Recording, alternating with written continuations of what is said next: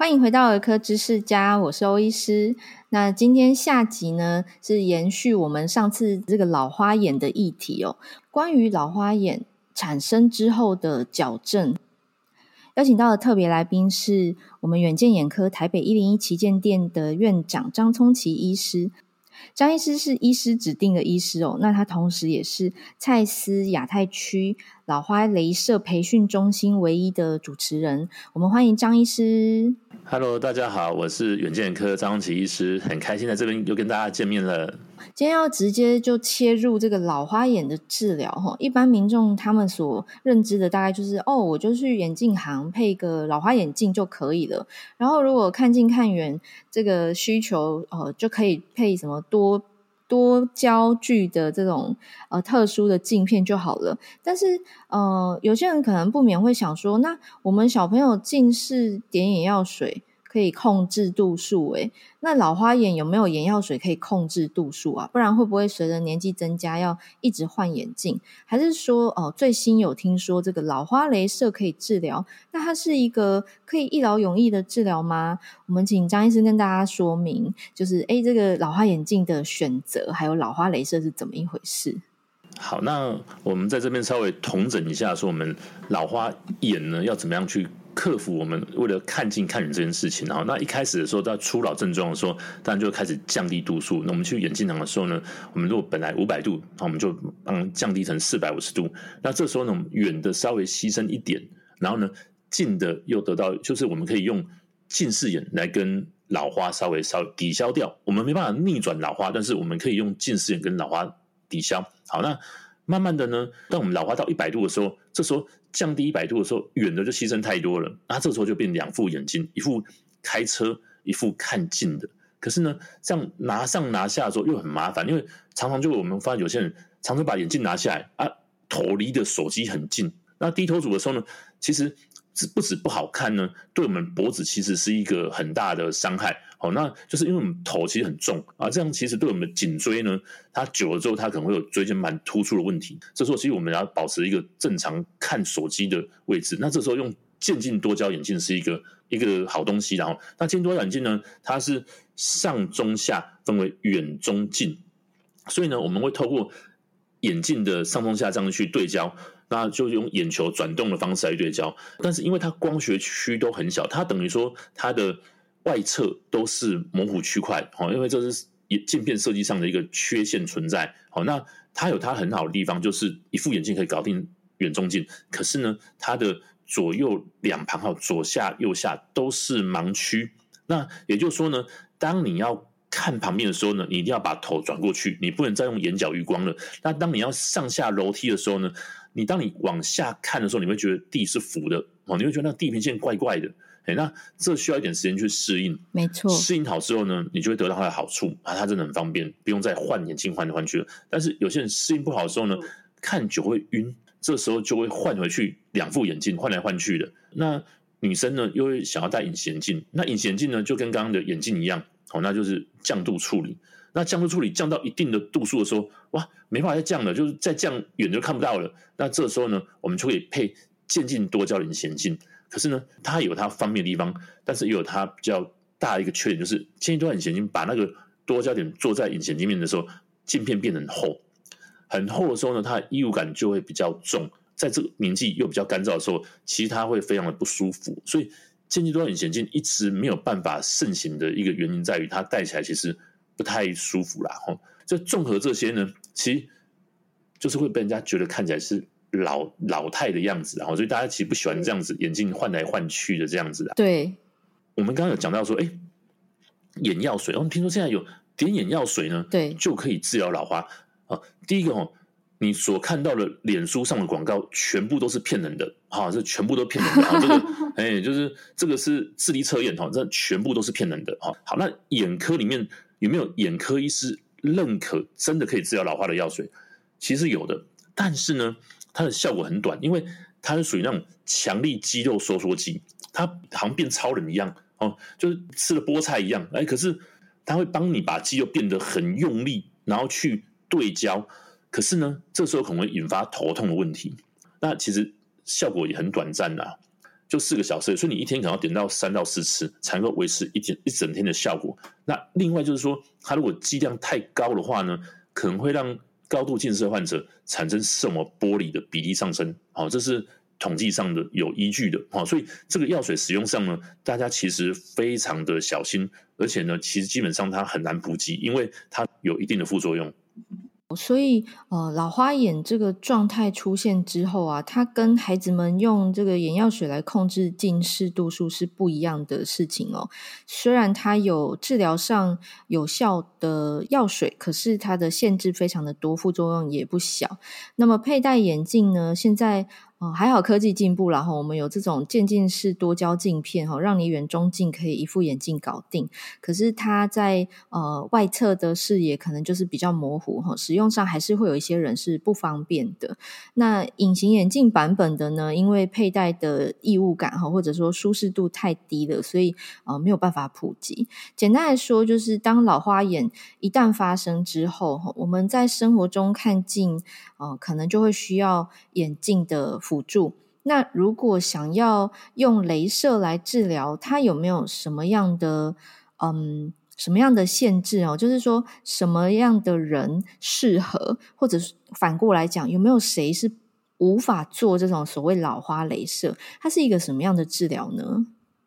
应该说，过去来近视镭射，如果要做老花镭射的时候呢，它会被一般医师说，过四十五岁以上就不要再做近视镭射，因为会老花。对，我、哦、这是我们过去以来看到一些报章媒体的报道，会有这个四十五岁的限制。没错。好，那我自己本身是有做镭射的哈，我自己本身造成，那我也四十五岁以上了哈，那我现在看手机其实都还 OK。好，那为什么会有这个差别？过去是用视差来去解决而已。那视差就是说，我们一只眼睛留零度，一只眼睛留一点近视，那最多留到一百五十度。可是呢，最后最后老花会到三百度，也就是说，老花超过一百五十度以上的人呢，这时候再用这种视差的时候呢，就不够用了。尤其是在手机试戴的时候呢，都不因为手机比较近也比较小，所以看电脑还可以，看手机又不行。所以看能不能看到手机，决定了这个老花镭射有没有成功。光用视差来做老花镭射是不够的。所以呢，诶，讲了那么多，好像没办法挑战一样。好，那可是呢？现在一个新的方式就是，我们做研究统计上发现，哎，人类的眼睛有一个自然的一个叫球差的，反正是高阶相差的里面的一种。那这种球差呢，我们把它加大这个球差的时候，发现它有景深延长的效果，也就是它大概可以延长一百到一百五十度。它很像一个药物一样，我们平常我们可以靠吃药，可是呢，会对身体有帮助，对疾病有帮助，可是呢，过量反而对身体有害。好，所以。这个球差是本来我们在人体里面就自然就有的东西，我们稍微把它再加大一些，好，所以它并没有改变我们身体本来的运作的方式。可是呢，稍微加点就延长景深的效果。所以呢，我们一样用视差的方式，然后在两只眼睛都把球差加大的时候呢，两只眼睛都有延长，这样就变成一只眼睛吃零到一百五十度，另外一只眼睛吃一百五十度到三百度，这样就可以两眼合在一起吃零到三百度。我们要远中近。都可以的情况，那所以这时候呢，四十五岁以上的患者，他们又可以看到手机，所以基本上以我们过去带到六十五岁白内障前这样的做法，都还是可以看到手机的。好，所以这是过去跟现在的突破。那我们总结它三个重点，哈，就是说他的双眼容像变好了，然后呢，看近距离的物体终于可以看得到了，就手机四十五岁以上，嗯，终于可以看到手机了。那另外他的。对比敏感度也有保持住。我做过很多影像医学科的医师，影像学科是医科里面最重视对比敏感度，因为他们都在那个暗室里面看着那个 MRI 啊，看着那个 CT 的片子，他们一点小细节都不能放弃。一经由他们的证实哦，它是真的没有下降的哦。所以这是这个手术目前的一个新的进展。哇！超 超难的这一段，我大概只能听懂一半。老花镭射是一个非常嗯。精细的一个疗程哦，它非常需要克制化，然后也需要呃因应个人的用眼习惯哦，就是惯用眼跟非惯用眼要做的事情可能是不一样的。听说就是老花镭射也经过很多次的改良哦。那请问就是呃我们最近的最新的一个版本哦，它跟过去传统的老花镭射哦，甚至我们一般人可能只知道近视可以镭射，哈，不知道老花眼可以镭射，它有什么不一样吗？对，所以所以哈，这这这其实连欧医师这么聪明哦，都听得就是五煞煞哈。对，这个真的是因为这后面有真的一些很多的细节要去操作啊，所以过去我把这个手术带进来台湾哈，那其实，在更早之前，这个手术其实在世界上已经有快二十年了，在欧洲有二十年的历史了。哇、wow。其实也做过好几万例，然后做过在很多眼科医师身上都做过。那所以它其实是一个相相当安全的一个手术啦。吼，那可是呢，因为它有很多细节要做调整，所以它是非常克制化，它没办法大量被复制的。哈，嗯。后来我这边做的很成功之后呢，蔡司呢就把我这边弄一个老花镭射培训中心。哦，太好了，我要听故事。对对对，我们我们上礼拜其实。新加坡的眼科医院还来我们那边看我们到底怎么做的，因为他们也很想解决老花的问题。那新加坡眼科医院是等于等同于那边的台大医院，然后所以是其实我们是可以让新加坡这么先进的国家的最好的眼科医院也来到我们那边看，说我们到底怎么样做我们的老花镭射，还有我们的 SMILE 近视镭射的。我已经把它整个系统化起来，然后不管是咨询，就是说我们要怎么样跟病人解释，然后帮怎么帮病人检查，去克制化。他的整个眼睛的度数，克制化他的治疗流程，还有手术本身的一个细节、机器的调整，这些都非常重要。要整个流程都很完美，才有办法达到一个术后一个最佳的状态。嘿，那我我可以分享一下说我的第一个例子哈，小孩的安亲班老师，安亲老师他那时候四十八岁，那你他的要求就是他能够看到班上最后一排的小朋友有没有在偷吃东西，有没有在偷睡觉。好敬业的老师。然后呢，低头用笔电，而且那时候灯光还很暗，因为大家可能在就嗯在睡觉的时候，他要改作业，晚上还要要能够开车回家。好，那我帮他做完之后呢，哎，他这些条件他都办得到，哎，所以其实就给我们很大的信心。那我们就开始不断的把它再更优化、更精进。然后呢，我印象很深刻，一位台北来，就是那时候我在新竹开嘛，好，那那时候有一位台北来的一个。牙科的集团的老板，然后他五十几岁了，那他也长得很漂亮，他就是以前做过近视雷射，所以他看远都很 OK，可是看近就老花了嘛。那每次要跟患者解释手术同意书的时候呢，就必须带他戴上老花眼镜，然后帮患者做治疗的时候，又要把眼镜拿下来去戴他的头顶的放大镜，他就很讨厌，而且会让人家看出来他的年纪。哦，他就一直没不能够接受这件事情，因为通常女生保持越好，她越不能接受这件事情。那他那时候跑去。新主找我解决这件事情，但是看完之后呢，隔天早上他回来门诊的时候呢，他超开心的，因为他突然之间拿旁边的饭店的纸哦，那个上面的电话码，他居然看得到，重见光明的感觉。对，他已经好久没有办法看到这些小字了哦，他超开心的，所以他又在饭店买了面包跑来找我，可是又在门口被我放了三个小时，因为我病人太多了，可是他就为了跟我在。然后他看完门诊三分钟被我踢出去之后呢，又再等我两个小时，等我看完门诊要跟我聊天，啊，跟我聊一堆，然后就他就真的是你可以看出他真的非常开心这样子啊，所以这些案例都给我非常大的鼓舞啦哈，就是那慢慢的我不断的从中间在一直优化优化了，其实现在大部分的人其实他们都可以达到我们术前给予的 promise 一个状态，然后所以其实这是我们一个蛮大的教，过去以来四十五岁以上。都被建议不要再做雷射了，可是我们就专做四十五岁以上的。哦，听到这边啊、我我有一个嗯很切身的问题哈，我一直就借着这个。节目之便，好 替自己问问题。像我是一个有近视而且有散光的人，那我就会想说，反正我总有一天会老花，我是不是放着，等到我老花到呃，我觉得需要的年纪，哈，我就不用现在先做近视雷射，然后等到四十五岁以上有需求的那天再做老花雷射，我可以这样想吗？还是说，其实像我这样子的近视族群，可能是可以做近视雷射，然后若干年后再做老花雷射呢？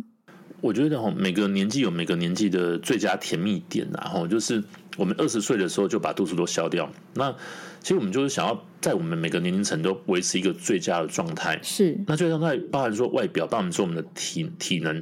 好，那如果我们眼镜对我们来说是。一个美丑的一个问题的话呢，或是我们生活上方不方便问题，其实我们可以考虑把它除掉。好，那如果有考虑把它除掉的话呢，我们在每个年龄层可以施作度数其实是不一样的。三十岁之前，我们几乎都把度数打掉；三十五岁到四十五四岁之间呢，其实我们开始会有一点预留度数，就像我刚刚说的，用视差来去解决我们老花。所以呢，我们三十五岁做的时候，我们的目标是让他未来的十年到十五年之间不用戴眼镜。那这时候我们就一只眼睛留零度，一只眼睛留零到七十五度。那三十五岁的人可能觉得，我这时候这样留，我会不会牺牲看远的品质？基本上是不太会的，因为一只眼睛大概在一点零，一只眼睛在零点八到一点零之间。其实两眼合合在一起的时候，看东西。开车这些其实都还好，因为习惯就好。因为很多人眼镜本身也没有一直配到一点零啊，配零点八、零点九也在过生活啊，都过得好好的。没错，其实双眼零点八以上，生活已经都都 OK 了。好，那这时候呢，当我们到四十五岁或到五十岁的时候呢，看远跟看中距离还好，可是呢，看近距离可能手机会稍微越来越吃力，会越拉越远的时候呢，这时候有些人可能就没办法接受，手机字条那么大。那这个时候呢，就可以再用老花雷射把度数再。把景深打上去，把度再打多一点点，那我们手机就可以重新看得到。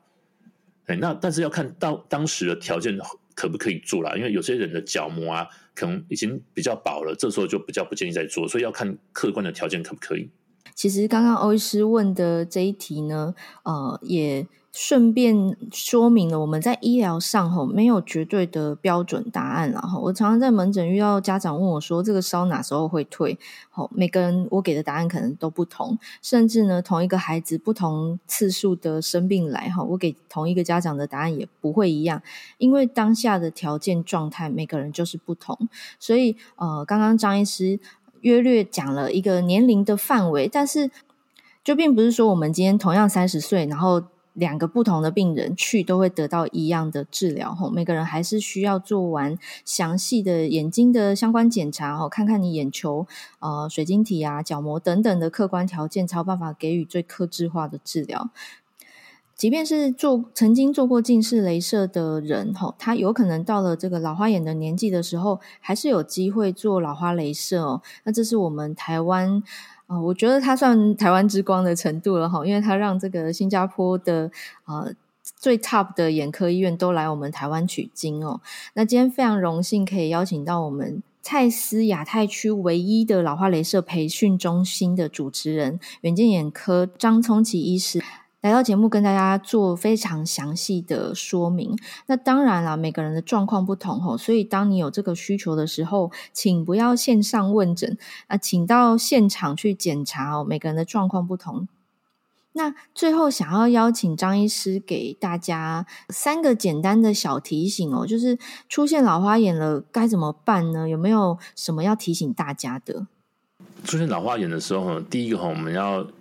先把眼镜先调整一下。第一个要先让我们先接受事实，然后第一个要先接受事实，然后我们真的没办法。有些到年纪到这个时候就要记得妥协哈，很多事情都妥协放下哈。那那我们开始换眼镜哈，那先把眼镜跟生活习惯可以做一个，就是做一个配合的这样子，然后保持运动习惯哈，因为真的运动很重要哈。想要选择手术的时候呢，要选择经验丰富的医师啊，要克制化处理，这个每个人真的克制化处理哦。那每个眼睛都不一样哦，那就像定做西装一样哦，就是真的是微调到最后，做出一个最好、最适合这样子。非常感谢张医师一语打醒梦中人哈，就是事情发生了就面对它哈，然后接下来就好好的处理。那当然啦，不是每个人都需要做老花镭射哈，也许有些人他这个生活的需求就是佩戴眼镜就可以了，这也没有不好。今天非常感谢张医师莅临节目，那也谢谢大家的收听。有问题的话呢，欢迎私讯欧医师点播节目哦，那我就会有机会再次邀请张医师来到节目当中跟大家分享关于眼睛健康的一切大小事，很高兴在这边跟大家见面，谢谢大家，拜拜，拜拜。